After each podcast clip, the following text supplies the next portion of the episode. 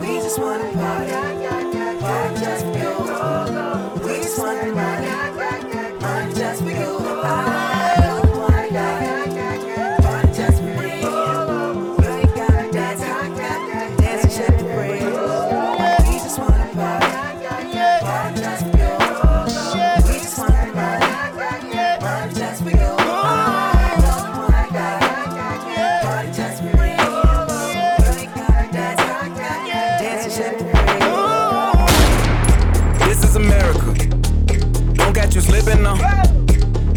slipping now. Look what I'm whipping now. This is America. Don't catch you slipping now. Lift every voice and sing earth,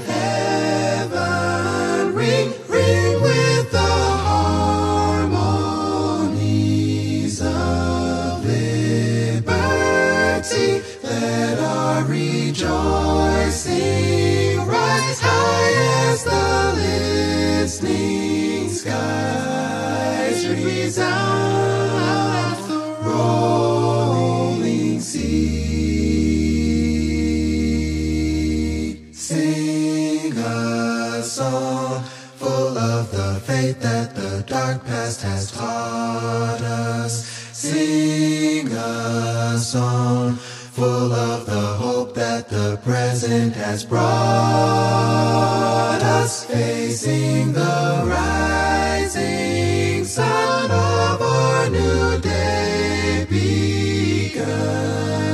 March on till victory is won. the tip? Tip talk. What's the tip?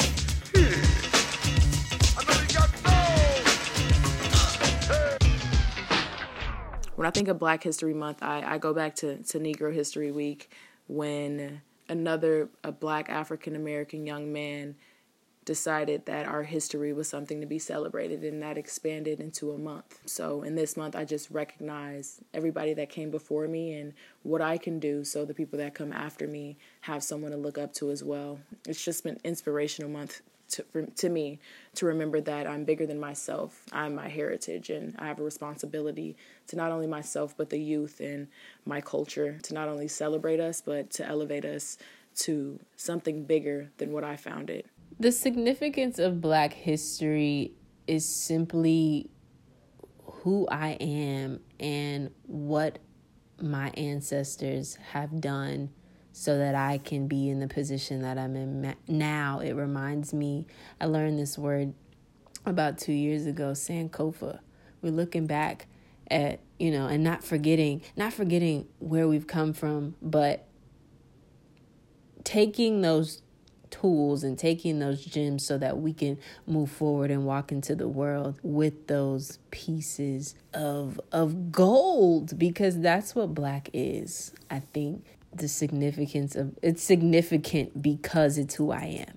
To me black history month is a celebration. It's a celebration of of our culture from the culture from black twitter to george washington carver. Like i think that all measures of our existence should be celebrated because we truly weren't supposed to be here in this position as black people. So the significance of Black history to me is everything because it's my history. You know, as a Black woman, it's important to to learn, you know, about inventions created by Black people that you didn't know about. Shape most about Black History Month is you know, becoming educated about things that you didn't already know regarding black history. It's everything. It's so important to know where you came from in order to have an idea of where you're going and, you know, of what your dreams are. Black history is significant to me because it just displays like the pride and purpose of my people, of where I came from and who was before me, the generations before me, my ancestors,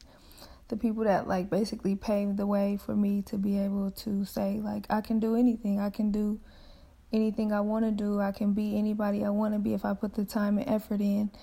And I can never be tricked out of my spot ever. Um, whether it be learning about Black history in books or just in the library, in class, or online. I just always feel excited and I just am so appreciative of the people that again have paved the way for me. And Black History shows strength. Like we prevail in times that most people were crumbling. Hey y'all, it's your girl Spiff, and it is another episode of What's the Tip 2.4. So, as you can tell, this episode is about Black History Month. Of course, what else? And yes, I'm giving it to you on the last day so I can give you an abundance of Black History love. The significance of it is it's like a combination of what all those beautiful black people said before. It's everything. It's it's pride and purpose of my people. It's learning the the history. It's a way to it's being able to celebrate and elevate being black on all levels on all platforms like dante said from black we got to celebrate black history from black twitter all the way to all the greats who came before us like someone who paved the way for me to even be able to have a radio show and even fathom the idea of being a, a radio host is Jack L. Cooper, who was one of the first um, black radio announcers who produced and hosted his own show in the 1940s, you know, and his radio show thrived because back then, and like around the 1920s, radio was starting to like be popular, and only a few hours was designated to black programming for black audiences. But what people back then didn't know, like black people were the main people listening to the radio back then. Like we were the listeners. Like so even if you had when there was majority white shows on there, we were still listening. Even though we was probably waiting to get to them few hours where our, our people was speaking. But you know, we were still the main ones. Like we helped helped it become what it was, you know? And Jack L. Cooper like paved the way because he started from having a few hours to moving so far up to end up having his own radio show. That was unheard of back then. Who would have thought? To just touch base on everything that they said, like Robbie said it perfectly when she said to celebrate and elevate our people, especially during this this month, is everything because it started from a week and we got 28 days. And a lot of times I hear people saying like oh, it's only we we should have got a month that had 31 days in it, not just 28. But if you think about it, the month of February is is not only a significant month of the year because it's Black History Month, but it's Valentine's Day, even though it's based off something different, but that's still something that brings a certain amount of love during this time of the year.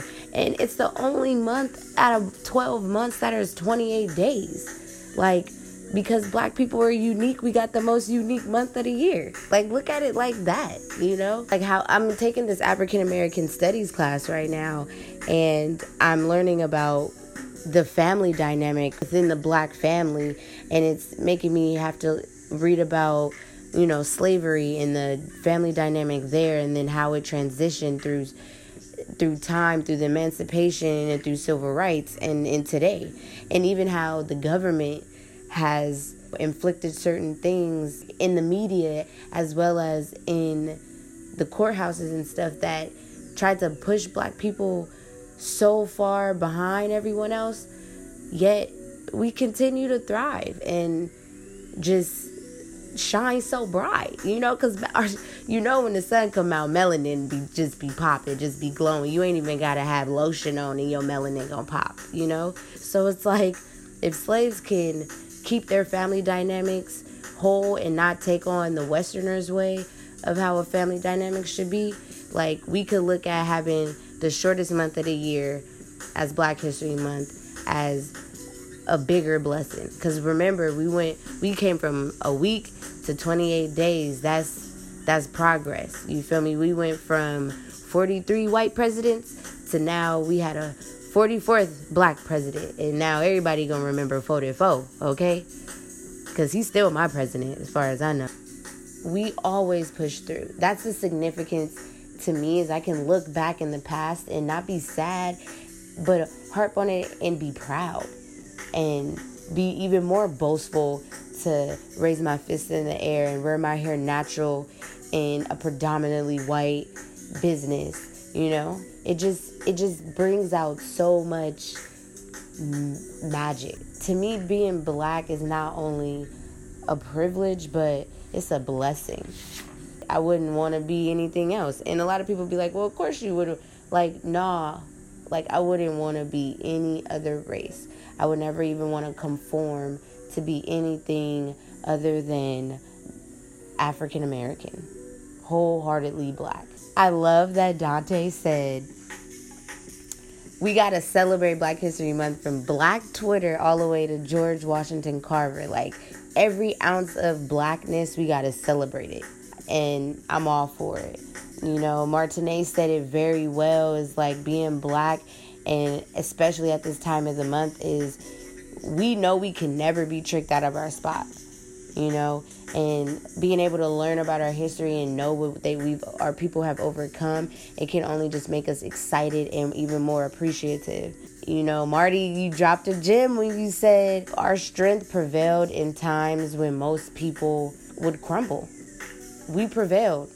Those are all the many ways that black history month is significant to me because being black is everything. I take pride in in checking that box when I fill out applications or when I took SATs and stuff like that. Circling that bubble, I don't I don't want to opt out and say other just to trick whoever it is on the other side of that paper. Like, nah, you gonna know who this is. You gonna know which tif- what color this Tiffany is, despite what my name may say.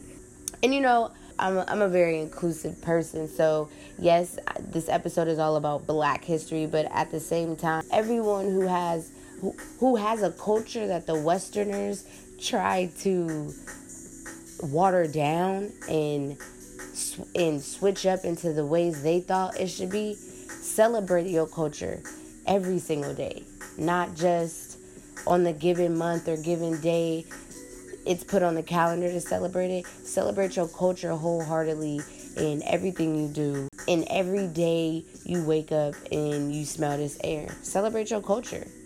And that can be done in so many ways. And with that being said, I'm gonna get y'all into some tunage, you know? So yeah, don't go nowhere. Do not close that browser, okay? Or do not close the app or whatever you're listening on. Just stay right there. This nation was founded by men of many nations and backgrounds. It was founded on the principle that all men are created equal and that the rights of every man are diminished when the rights of one man are threatened. One, two, three, four.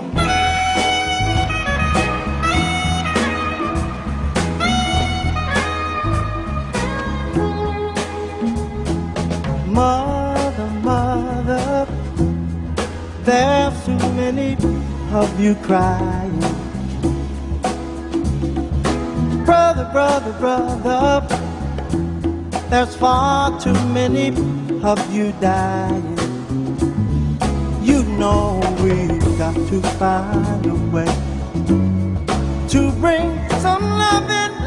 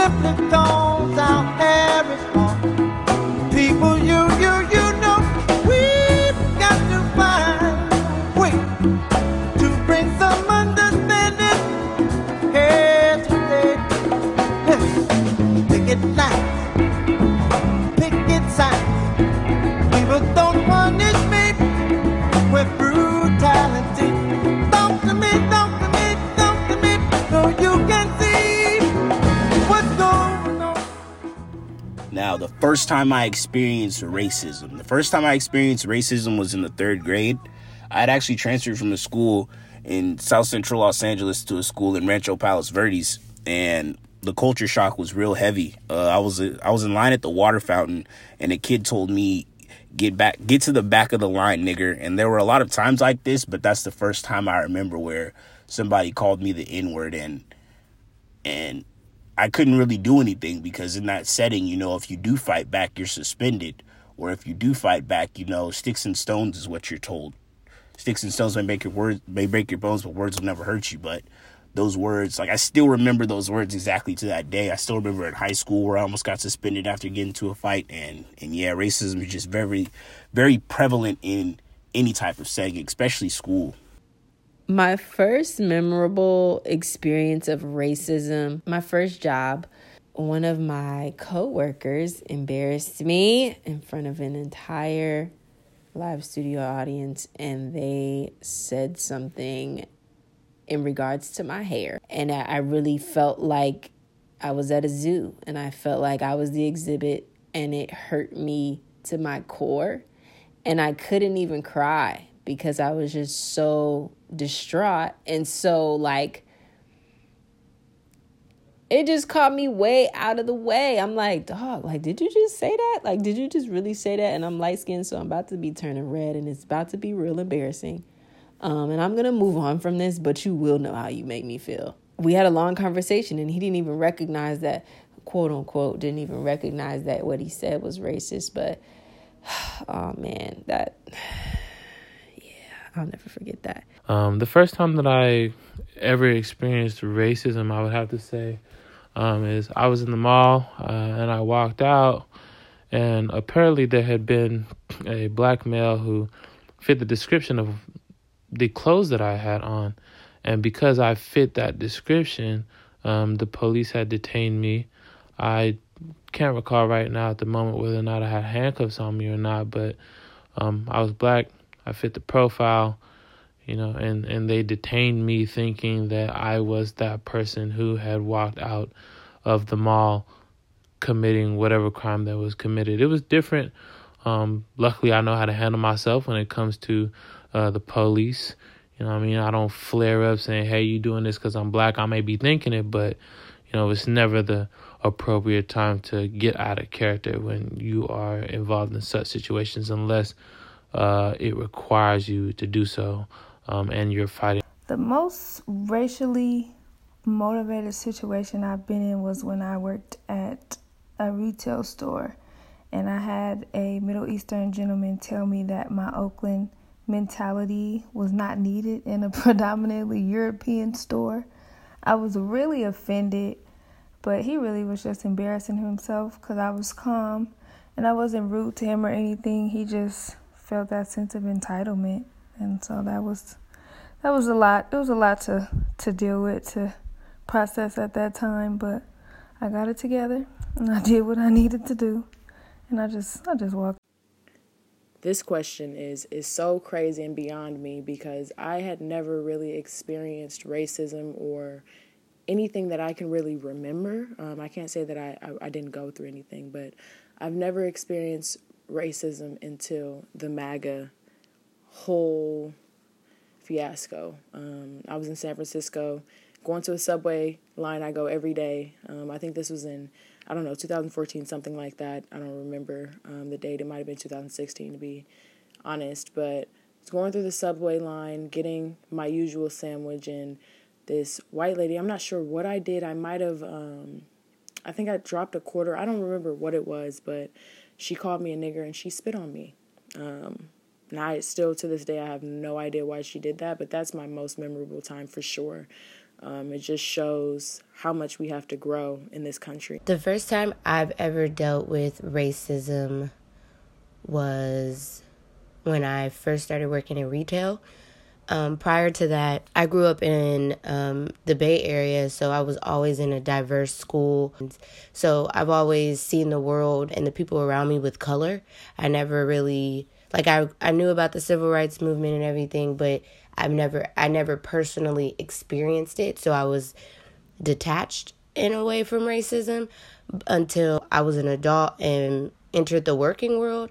And one of my first jobs was um, a sales associate at Nike in San Francisco, where, you know, it's a lot of tourists that come through there, a lot of rich people, all types of people come through there. And I remember I was working at the women's running wall, where most of the time it's like wealthy white women or tourists coming in there buying up hella shoes and workout clothes just to be cute you know, not even a workout, but you know, so they're very particular in what they want.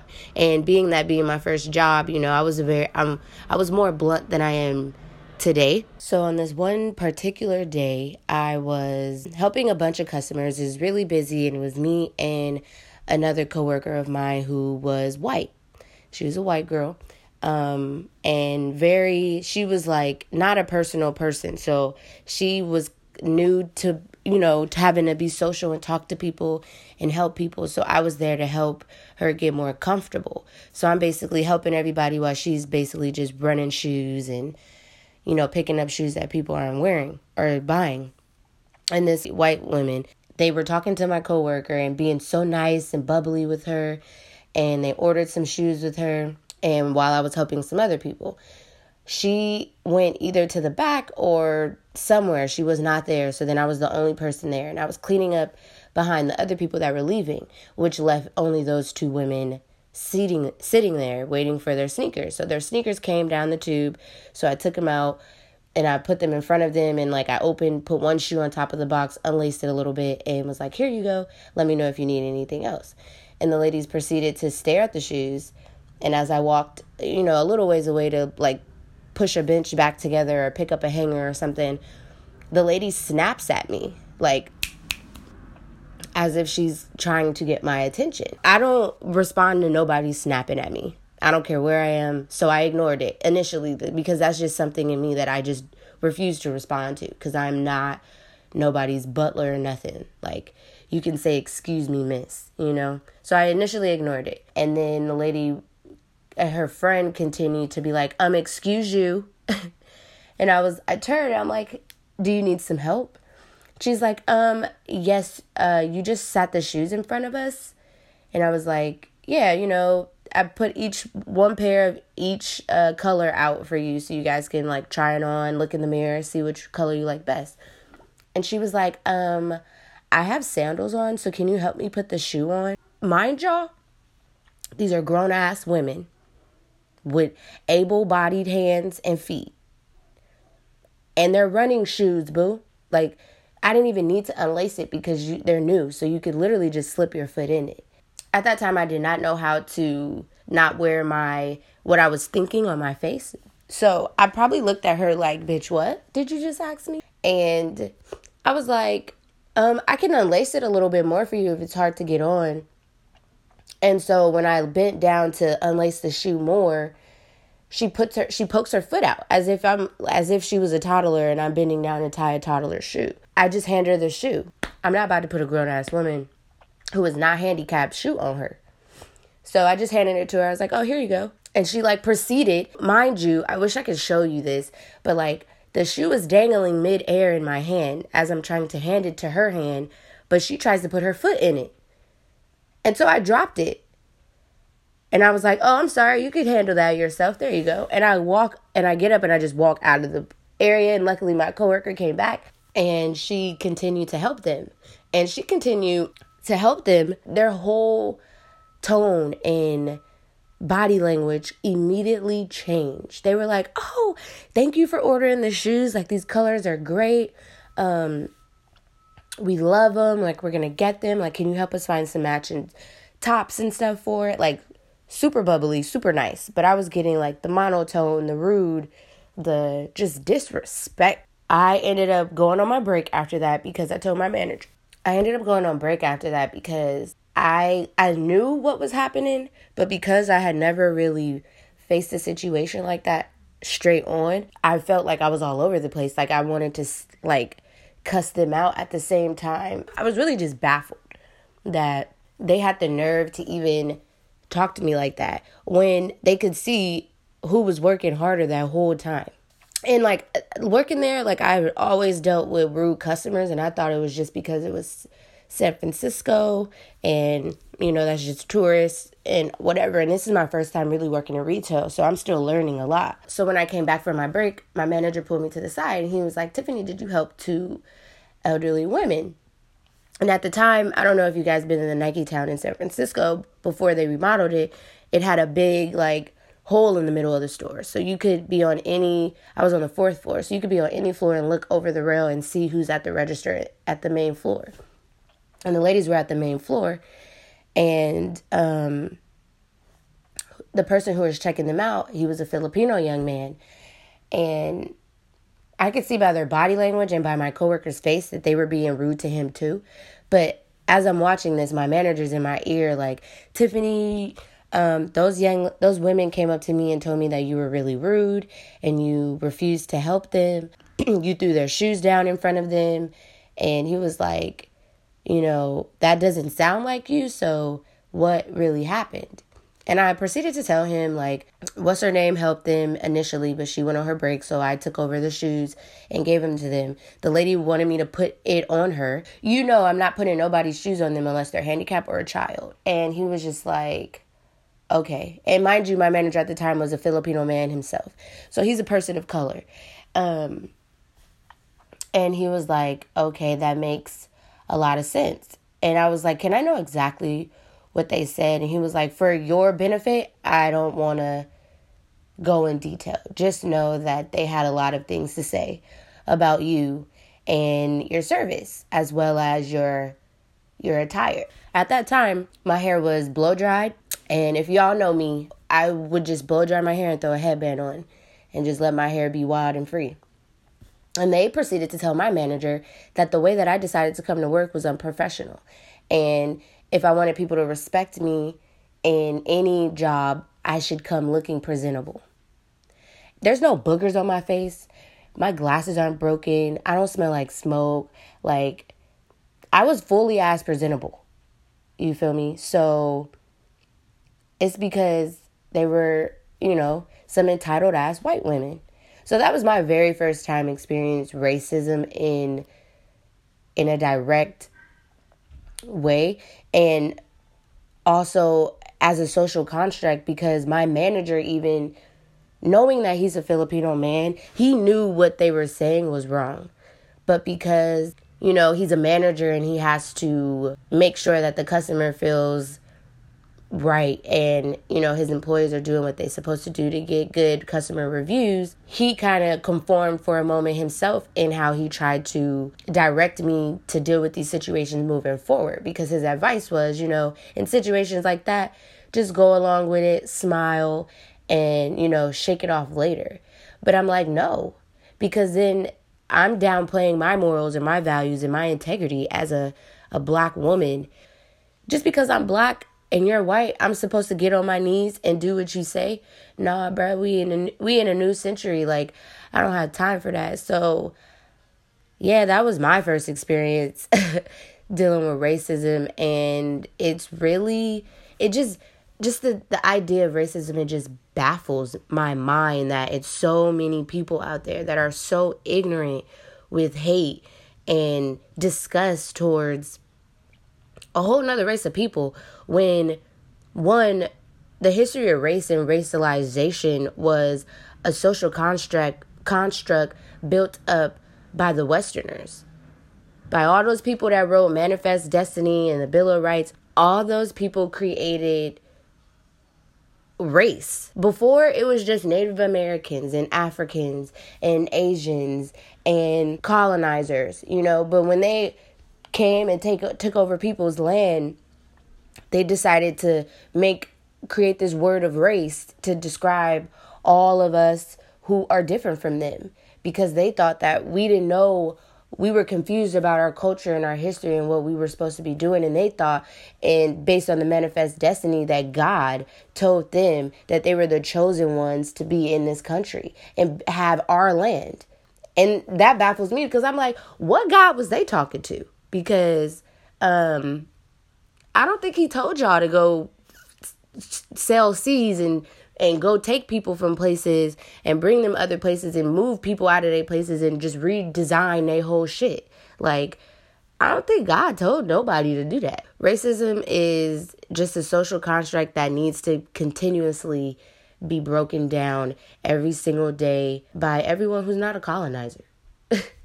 I mean, and there's some good colonizers out there. Let me let me stop calling people white people colonizers. And I'm mainly talking to those racists because and this brings me to like I just watched a Rel episode yesterday and it's called Hate in Hip Hop. And basically Rel is a nurse practitioner in the show and he had to help um, this white racist guy.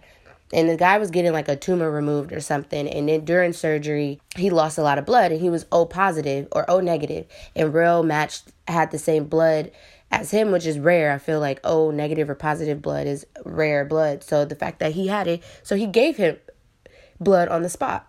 And then the nurse told him and he like freaked out like drain me. Take all this blood out of me. I don't want your black blood in my body. And so we fast forward to bro telling his dad who in the show is sinbad.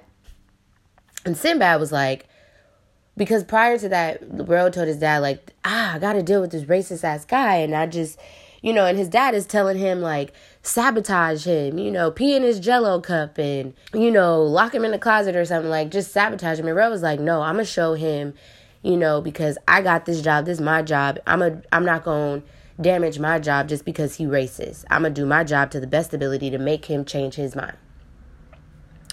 So when Red went back, you know, and the guy did that, his dad was like, What? He was like, You you he was like, You outdone yourself. He was like, I would have never thought you put your black blood in a white racist which to me was so funny because any racist like that truly believes that they are the superior ones have black blood flowing through their body you know how much i would be happy like you they would live literally be miserable for the rest of their lives and then they might kill themselves some to the extreme so then that's one less racist in the world i know that was a bit that was a bit drastic but hey you know they drastic for thinking the way they do you know, so why can't I be a little, a little imaginative? Um, but then Rel went back, the guy apologized and was like, You're one of the good ones. And he was like, Excuse me? Like, I'm one of the good ones. He's like, Yeah, you're educated, you're well spoken, you know, you're caring, you're giving, you know, you're not living off government assistance. But come to find out, the man the white man was unemployed for three years because he was a high school dropout, no college degree, um, and he was living off Obamacare and welfare and had the the nerve to say you guys are taking all of our jobs all of and Rel was like all of us educated hardworking black people are taking all you lazy white supremacist jobs interesting because if you were qualified you would have got the job but you so caught up in white power that you can't see the truth and right what's right in front of you. And then he left on like Obama paying your bills. So sleep on that. And that episode was just so gratifying just to see how Rel handled himself against those races because it's always whenever us black people are faced with a racist situation, our minds and our our tempers and everything in us immediately want to like snap and slap the fuck out of someone. But we always have to be the bigger person. We always have to poke our chest out even higher and stand up even taller and, you know, really read someone for their filth in the most articulate and intellectual and matter of fact of a way so that you leave them not only dumbfounded but stuck having a question hopefully question like what they really are believing in anyway. To touch base on everything everyone just said, it's like everyone handled their situations with race being the bigger person. Like Robbie got spit on. Let see that's one situation I would not have been the bigger person because I would have slapped the dog shit out of that lady. Like on everything I love. Like if any racist ever spit at me, I would slap the sh- spit out of them. Like, and then yes, they would probably be getting the reaction they wanted out of me, but they also would know by the not having the taste in their mouth no more that you ain't ever gonna spit at nobody. Because if anybody should be spitting at anybody, if anybody should be enslaving anybody, it should be us doing that to the Westerners. You feel me? All these MAGA people. Because without without us, without Native Americans, without without African Americans, without Asian Americans, without all these other races, they would have nothing if you really think about it. Because everything they've had, they took from what we had and flipped it and dipped it and remixed it in whatever kind of way to get all these laws and whatever. So, you know, the world had has gone from a really ugly place to a place with a facelift and we're kind of getting better, but there's still so much progress that needs to be made. And the next couple songs you guys are going to hear are prevalent songs in black history that were sung by artists and written by artists who saw what was going on in the world and used their platform to relay a message. So you got what I have coming up is what's going on. Well, you heard what's going on by Marvin Gaye, where a lot of his words were, you know, to make people aware of what's going on in the world, you know. Um, and then what I have coming up is James Brown. I'm black and I'm proud. Every single day, you know. James Brown came out with that song at a prevalent time of a lot of hate and turmoil in the world and not only did his music bring people together, it also helped people let their voices be heard a little louder than they were before. Um, and another song that I have playing after that is Melanin by Secret. Like, you know, I just love that song because it's like, uh huh, I got melanin. Anyway, I'm gonna let y'all enjoy these tunes. Don't go nowhere and we will be coming back and we're to tell you guys why we celebrate being black.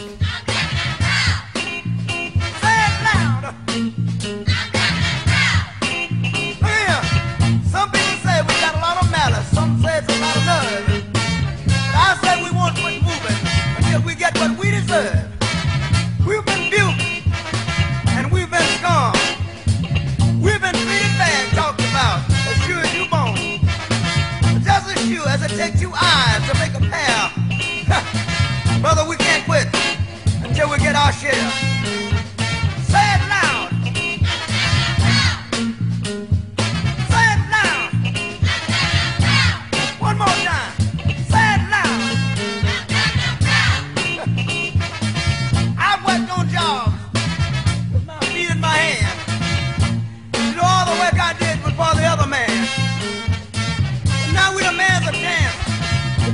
For ourselves.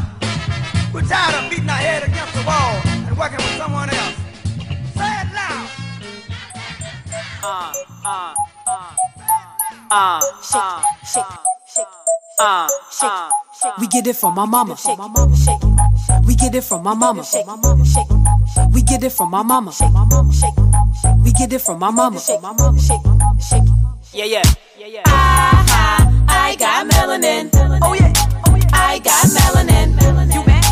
We got melanin. Melanin, melanin. I, I got melanin. Oh yeah, I got melanin. We got melanin. And we're back. I hope you enjoyed those tunes. So, how I celebrate being black is I have a long list of ways I do that. It's by being unapologetic with who I am every single day. That's, you know, staying true to myself in the in my most natural state, wearing my natural hair and being proud that I have this beautiful strand of hair growing from my scalp and loving it and helping it thrive, as well as making sure I'm using my platform to showcase uh, my culture's essence in every single way that I possibly can by creating this episode and, you know, making people more aware of the history of this country so that you can better understand race as a whole and not just, you know, from a black person's perspective or Asian person's perspective or white person's perspective, but understanding the history of it so that you can further move forward to break it down and make it non existent, you know? Because um, race honestly doesn't matter. Like, I have friends of all different colors, and never once have, if we've ever gotten in a disagreement, I blame it on their ethnicity. That means nothing. Another way I celebrate being black is correcting ignorant racism when I witness it, when I see it. When people bring up a stereotype like, oh, I didn't know your hair could get that curly. Boo boo. My hair can do a lot of things that yours cannot, you know?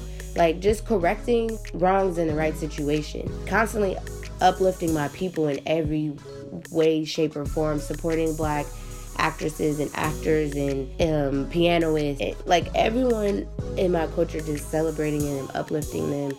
You know, breaking cycles of oppression and stereotypes by simply just being unique and proudly black and learning about the true history of my people and their resilience and where they've where they've came from and where they've gone and the, all the things we've accomplished. This month really constantly just reminds me of how how magical being black really is. Like there were so many odds against us and we've always overcome and prevailed no matter what. I also celebrate being black by setting examples for the youth behind me.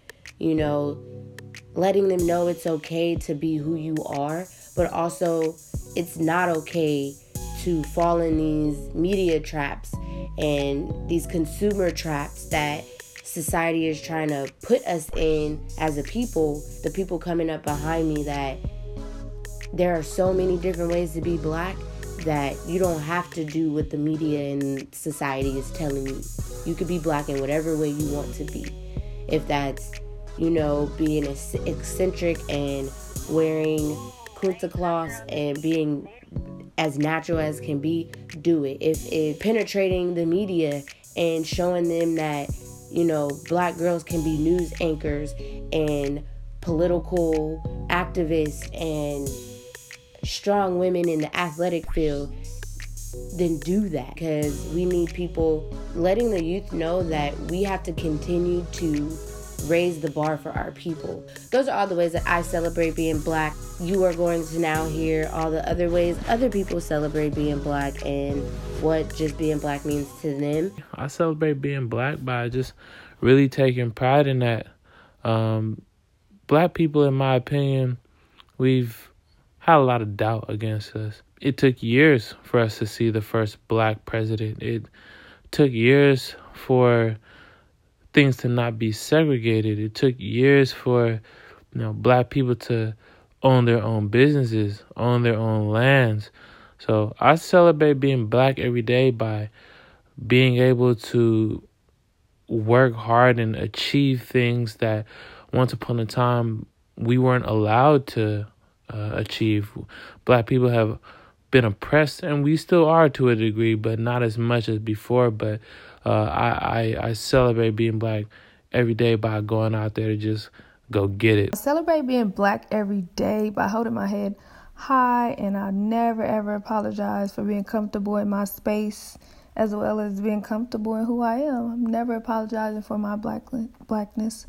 I would never let anybody make me minimize my blackness so that they're comfortable.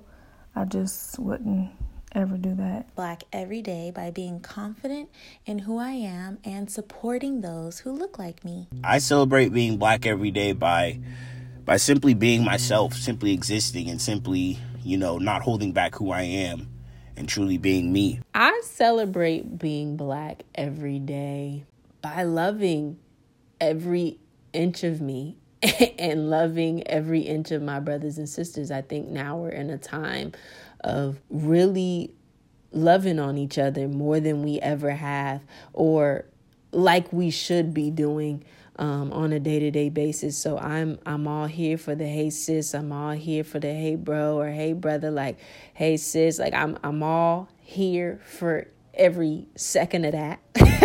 And so i think that's just us i celebrate it by loving on it every day in every way that i can lifting people up, looking myself in the mirror, loving me and my skin tone and my hair and just who I am and what traits I possess as a black woman in America. I celebrate being black every day by giving every day my all. um, never taking one moment, one blessing for granted because I am laying down the path for that African American brother or sister that comes after me. So I think the the greatest celebration of being black is making something of yourself for sure. Um, and I think that's definitely what I do on a day to day to celebrate myself and my heritage. I celebrate being black every day really by just appreciating what makes me different as far as being a black woman. Um, I appreciate whether that be appreciating my hair texture, appreciating my skin complexion, appreciating my wide nose and my full lips. Um, it's ironic how, for so long, black women were made to feel less than, to be insecure about these features, but now they're so celebrated. And I think that that alone should give you that sense of confidence to really love yourself and appreciate what it what it means to to be black.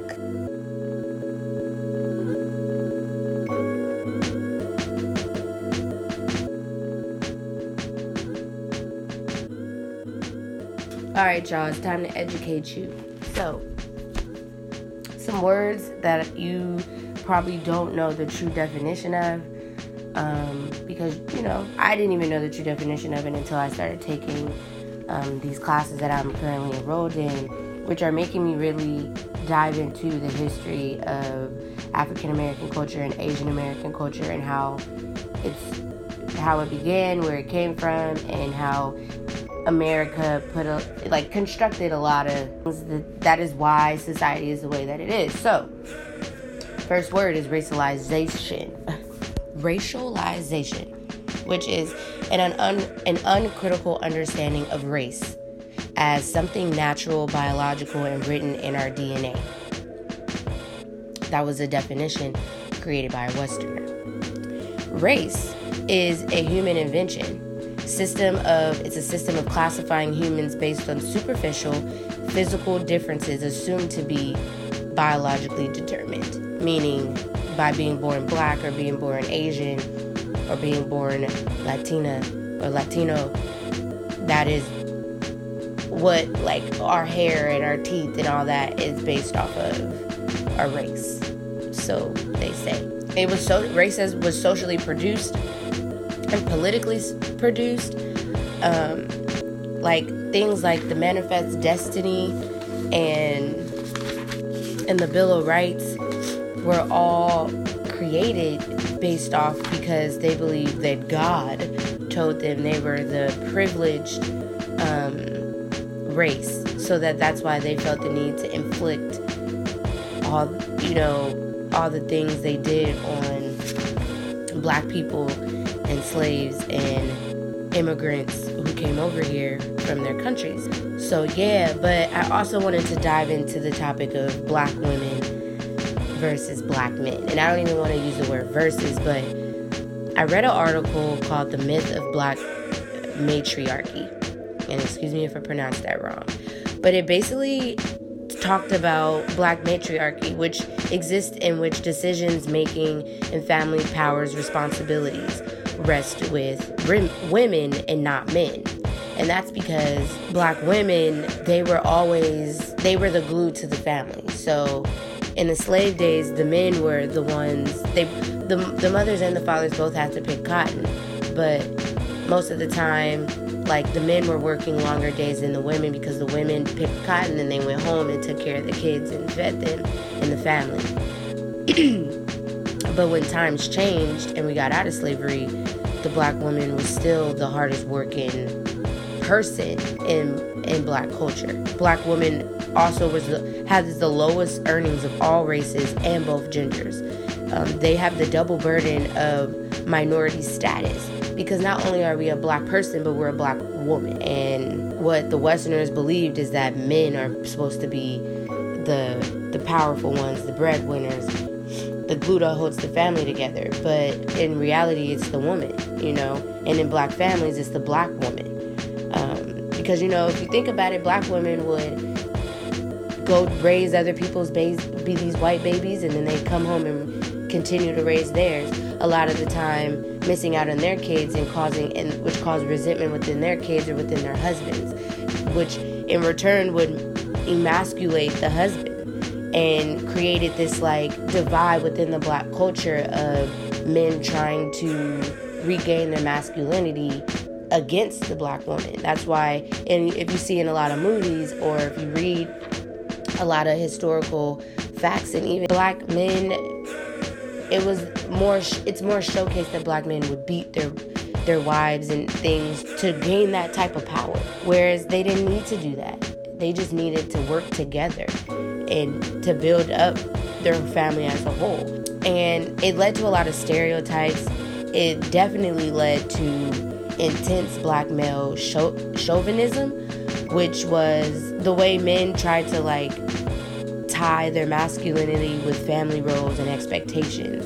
And it it allowed you know society to look at the black man as masculine, but they also, it allowed them to link it with violence and bad behavior, which trickled to, you know, so many stereotypes of the black man that they can't succeed and they're not smart. They're just made to be strong and protect us. But no, they can have feel- they have feelings too. And it also led to men having to black men having to internalize things and assumptions of gender roles, which even still to this day, I have conversations with black men in my family or just black men friends of mine who still have this like sexist view of men and women. Whereas if you think about it, black women do have to work twice as hard as a black man because one, women aren't viewed as being intellectual without the emotions tying into it. So the black woman not only has to be smarter than everybody and work harder than everybody, but she has to control her emotions better, emotions better than everybody, and be the bigger person even with the black man. So I'm not gonna keep going too too deep on that because this episode is already going a little long. But just think about that. You know, really think about race and ethnicity and what that and how that has been defined throughout your life, what that means to you. And also, if you are a black woman or a black man, really sit and think about how you view the opposite sex in your race. Really think about it because it's going to strike up a conversation in your head. And then ask someone, if you're a black woman, ask a black man, how do you really feel about the black woman? And kind of try to leave your emotions out of it, even though I know it's hard. Because even learning all this stuff and then having discussions with people in classes and things, I realized that so much of these social constructs are embedded in people's mind that they can't even wrap their head around erase erasing all these constructs that you've led, been led to believe and creating new beliefs. And to me, this is all food for thought because I, I grew up in a really dysfunctional black family and learning all this of just black family dynamics and my black along with my black history on all forms shapes and fashions it's really making me dissect gender roles in my family and social roles in my family because my family is predominantly women and it's not a lot of marriages in my family. And that's because a lot of the women in my family are very strong women. Not saying that the men in my family aren't strong black men, but they were all raised by a single black woman. And, you know, that it's like a it's a it's a cycle that continues to kind of repeat itself and I'm all about breaking cycles and breaking stereotypes as well as educating my my fellow not just family members but my fellow black people on things that they need to know in order to walk this earth every day with your head held high and with the knowledge in your mind to know that like Martine said can't nobody can't nobody trick me out of my spot so with that I'm gonna leave y'all with that happy Black History Month. Yes, it's the last day, so that means go eat at a black business, go buy something from a black business, or retweet or post something about your culture and celebrate it all the way to the end of the year until we back to February next month. Celebrate your culture and where you've come from every single day. And Black Girl Magic, Black Power. And I hope y'all enjoy this episode. Definitely leave comment, share, share, share. Also, that brings me on the topic of supporting black businesses, support black films too. I am producing a film called Lightheart that we, we shoot in April and we need donations, people. It is not cheap to put on a film, especially not a fantasy film, because we have a lot of graphics and special effects that need to be done and created, and that costs money. So, if you support me and you support What's the Tip, support what I'm working on, which is Lightheart, go follow the Facebook page at Lightheart the Film and follow the IG page as well as go to the GoFundMe page and donate. It could be a dollar, it could be five. Just support because without the support, we can't have more representation. And representation matters. And we're the film is young black girls carrying the light, their black girl magic to defeat the darkness that is approaching them from every ways of society. So definitely support, you know, and if you can't donate, at least share our Facebook page and just stay up to date. I will definitely be keeping you guys up to date, but support representation because it matters. And shout out to all the black Oscar winner, winners like Spike Lee finally won one. And I say finally, a lot of people had a lot of things to say about him winning one because they're like, well, he wasn't Oscar worthy, but it's not even him. His stories being aesthetically that pleasing to the Academy. It's the the the discussion his work created and what it showcased of the black community and of the Latin community. Like all his works of art were just that works of art that deserve to be acknowledged and celebrated. So I'm happy that he finally won an Oscar. Um, I'm happy Regina King finally got an Oscar. Uh, we finally got a black woman costume designer to win an Oscar. And she, if you didn't know, Ruth also was the costume designer for Malcolm X. But yeah, you know, I'm a I'm a love y'all and I'm gonna leave y'all. And thanks for tuning in again to What's the Tip.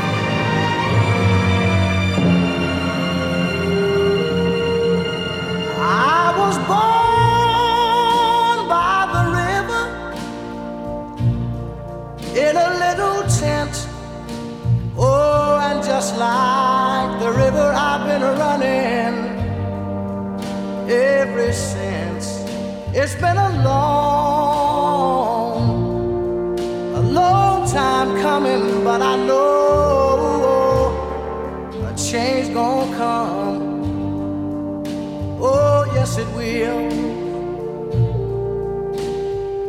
too hard living, but I'm afraid to die.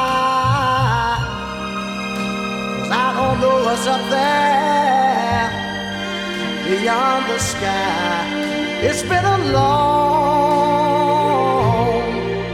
a long time coming, but I know a change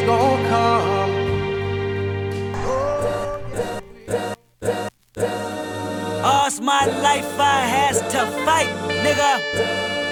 All's my life, I hard times like yeah, bad trips like yeah. Nazareth, I'm fucked up, homie, you fucked up, but if God got us, then we gon' be alright. Right, nigga, we gon' be alright. Nigga, we gon' be alright. We gon' be alright.